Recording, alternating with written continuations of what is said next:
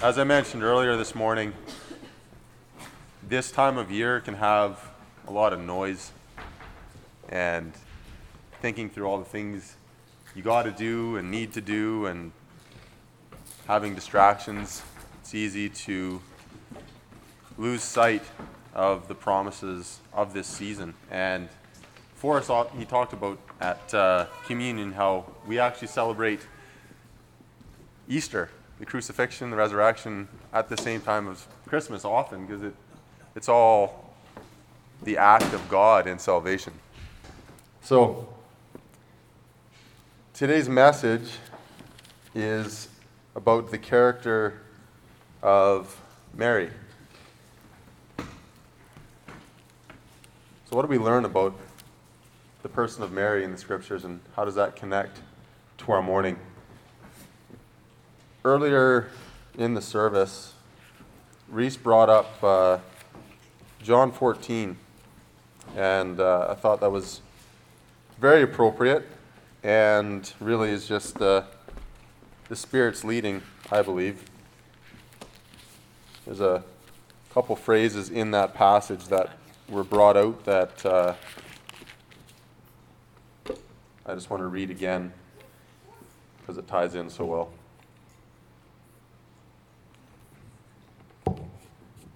Let's just go back to John 14 for a second before we get into the sermon. So, in this scene, Jesus is talking about how he's going to go away. And then he's giving encouragement to the disciples. And uh, in that, he promises the Holy Spirit. Let's start in verse 15. He says, If you love me, you'll keep my commands, and I'll ask the Father, and he will give you another counselor to be with you forever. He is the Spirit of truth. The world is unable to receive him because it doesn't see him or know him. But you do know him because, listen carefully, he remains with you and will be in you. He will be in you. And reading further on,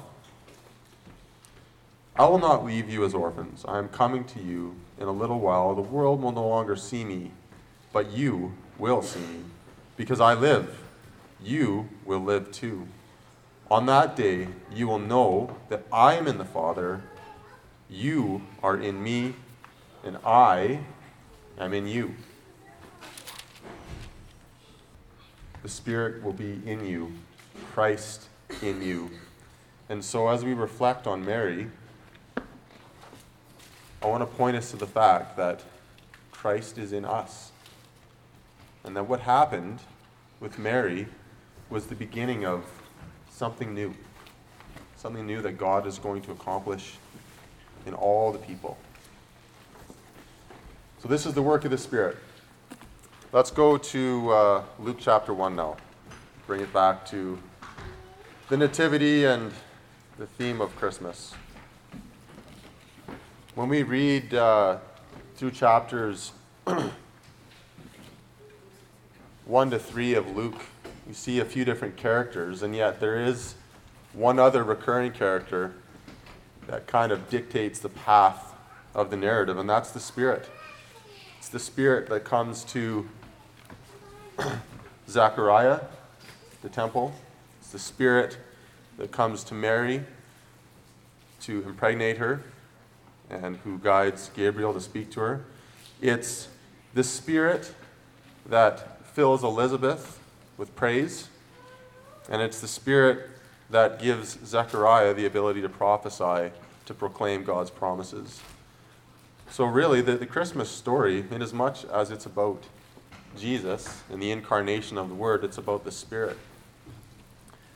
So I'd like to read, uh, starting in verse 26 of chapter 1 of Luke.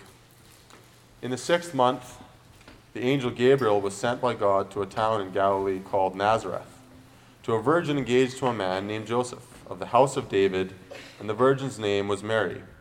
And the angel came to her and said, Greetings, favored woman, the Lord is with you. But she was deeply troubled by the statement, wondering what kind of greeting this could be. Then the angel told her, Do not be afraid, Mary, for you have found favor with God. Now listen, you will conceive and give birth to a son. You will name him Jesus. He will be great, and he will be called the Son of the Most High. And the Lord God will give him the throne of his father David. He will reign over the house of Jacob forever, and his kingdom will have no end. Mary asked the angel, How can this be, since I have had no sexual relations with a man? And the angel replied to her, The Holy Spirit will come upon you and the power of the Most High will overshadow you. Therefore, the Holy One to be born will be called the Son of God. And consider your relative Elizabeth. Even she has conceived a son in her old age. And this is the sixth month for her who was called childless. For nothing will be impossible with God. Mary replied, I am the Lord's servant. May it be done to me according to your word. Then the angel left her.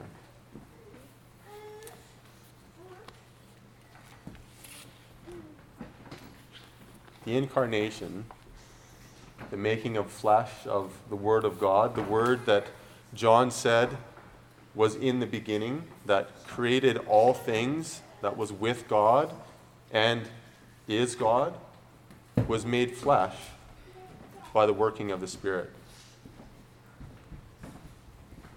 Today we say that Mary is blessed. Was it because Mary was special in and of herself? No, it's she was blessed because the power of the Most High overshadowed her. We look back and, and we see the work of the Spirit. When we look at the, the words of Scripture and we see all these amazing characters that do amazing things, more often than not, the biblical writers say, and the Spirit of the Lord came upon so and so, or so and so, full of the Spirit, went and did this thing, or the Spirit came upon these people and then they went out and they did these, these things. It is always by the working of God, by His empowerment, that His promises are made and His promises are kept, and we are brought into relationship with Him. So when we look at Mary, we see that God chose this young woman who wasn't necessarily special apart from the fact that she was of the line of David. Right? There was all these Old Testament prophecies that came to fulfillment in her and through her relationship with her husband being of town of David, Bethlehem and all those things, but she was a woman just like many of you, mortal, who had sin and who received the Lord's promise with gladness. So let's look at this promise and what happened with Mary. Because the same thing happens to us.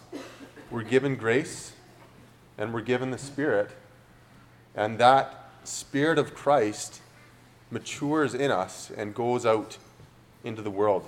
In the same way that God, in his very essence, came into Mary and grew and eventually came into the world, so too, we, as we carry the Spirit, are called to bring Christ into the world.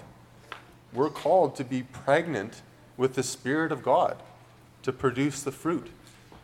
It's kind of a weird concept, but this is, this is the image that's set forth with Mary.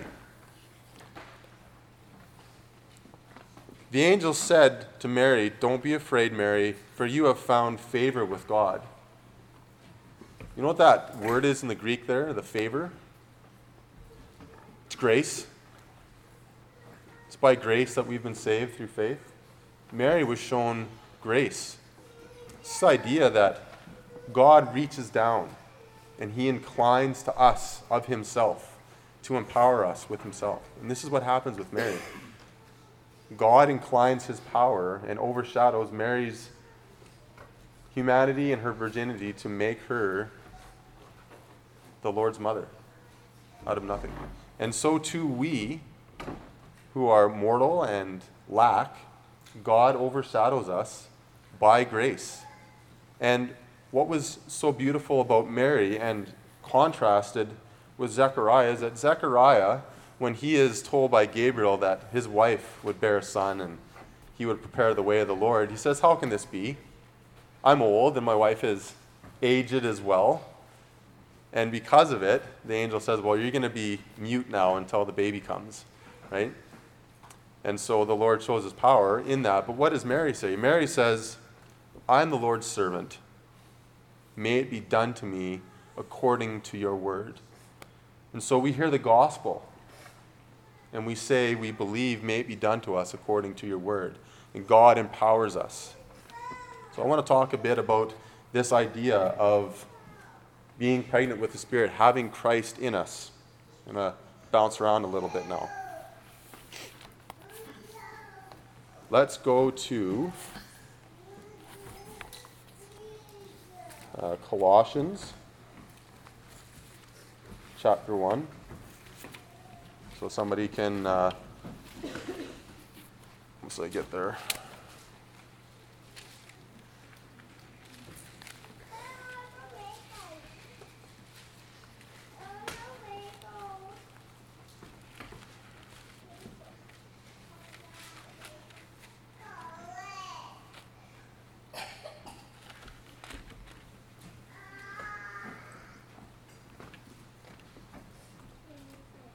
Colossians 1:27 is one of the readings. So put your finger in there. And then flip back to Ephesians chapter 3. And we're going to start in 16 there on that one. And then one more in Galatians. Back one more book. I realize I'm doing this backwards. in, uh, in chapter 2. So, starting in Colossians 1.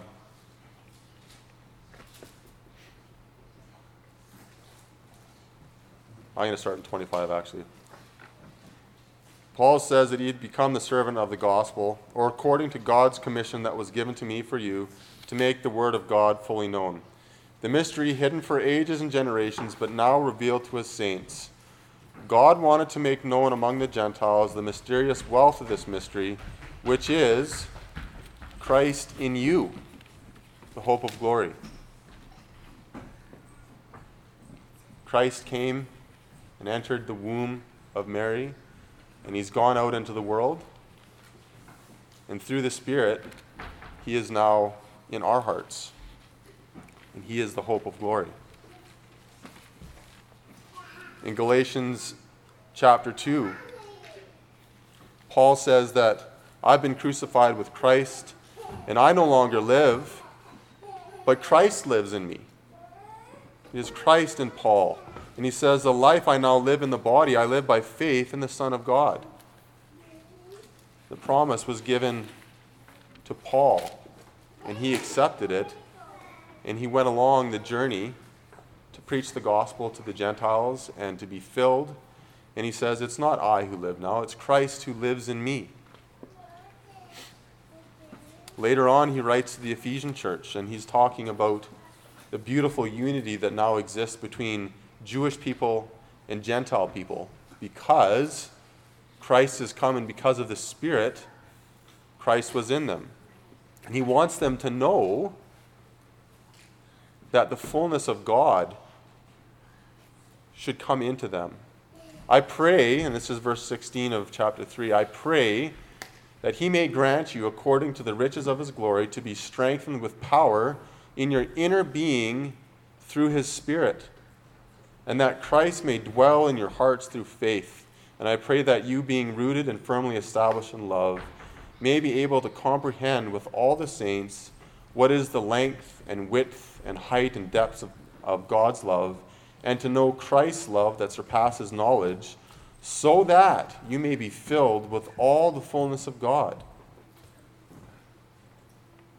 That through the Spirit, that Christ may dwell in your hearts through faith and that you may be filled with all the fullness of God. You see, the Holy Spirit came into Mary, and Mary sustained life for Christ. so that he could go out and by coming into us, he could give us full life. Christ in us, the hope of glory. So that one day, when he comes, that same life that he possesses in immortality, the glory that he possesses, would be possessed by us because Christ is in us. So Mary's finding grace is not unlike our own finding grace. She was just a normal person. And so are we. The purpose of it is the same that Christ, the Word of God, may be manifest in the world. Christ has gone into heaven. After his ascension, it says that he sits at the right hand of the Father. And so, how can he be all places at once in all people? But by his Spirit, so that Christ would be in us. I read a, little devotional um, just recently with the kids by Max Lucado, and it was really, really poignant. I was going to read a small quote from it. Christ grew in Mary until he had to come out. Christ will grow in you until the same occurs. He will come out in your speech, in your actions, in your decisions. That new heart that Reese spoke of, that is Christ in you the hope of glory. You, like many, will deliver Christ into the world. The Christian hope is that God, who is eternal, holy, sinless, and transcendent, has become immanent and intimate with the temporal, with the broken and the sinful and the mortal. And he has offered his very life so that the things that God possesses, we too can possess we all face obstacles and enemies who in ourselves we lack the personal power to overcome. Can't forgive your enemies? Christ did, and He could change your heart to forgive your enemies. And He can help you to forgive yourself as well. Can't let go of your past? Christ loves you despite the hurt and failures, and He offers you an unimaginable future full of grace and victory. Christ in you, the hope of glory cannot forsake your sin. Christ's power works in us, and we are his own. Paul said in uh, Colossians 1.29, um, I'm going to go there now.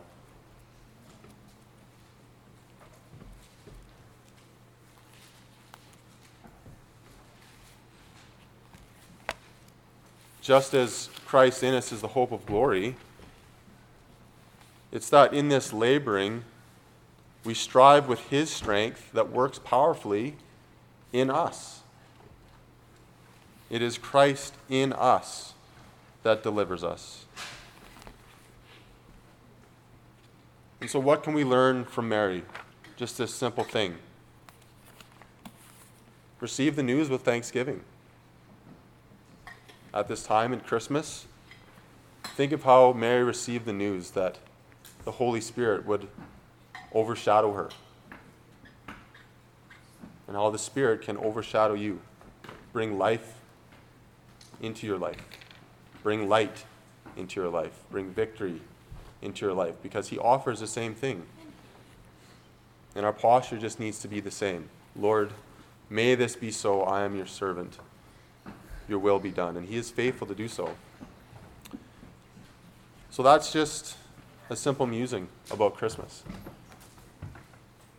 that God came into the world in a young virgin woman, and by his perfect work, Christ has gone and he sent a helper that is now in us.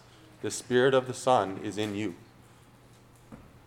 Let the Lord grow in you and provide all the life that He has so that He is your joy, and He is your consolation, and He is your trust. And in the end, He will be your total healing your glory, and your peace. Let's pray. Father, I thank you that you sent your Son, born of a woman,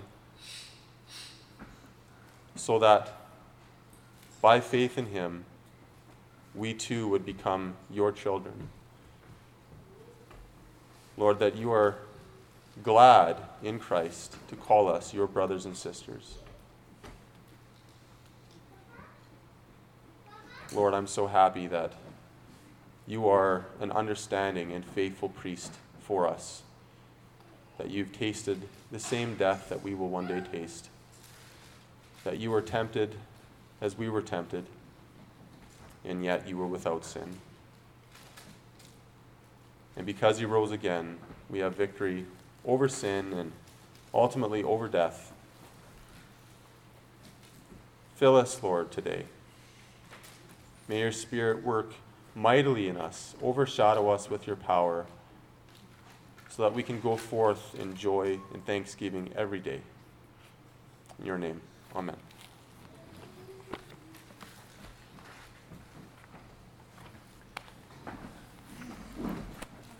Just as you meditate and you think about these things, I would really encourage you to read the first two chapters of Hebrews. There's a, a wonderful mystery and magic about Christmas. This amazing thing that's happened that Christ, who made all things, whom the Father calls God, and this is all laid out in chapter 1, where the writer of Hebrews elevates Christ above everything, all created things, above angels, gives him divinity. At the same time, he makes him immanent. Chapter 2, where Christ is made man. And so we have this, this hope that we can truly be joined with God because He has joined with us by His grace. He has reached down and chosen us. He has stepped forward out of His goodwill and His pleasure and His grace to help us. And so in faith, we can say yes. He's close to us. So go in peace. Merry Christmas.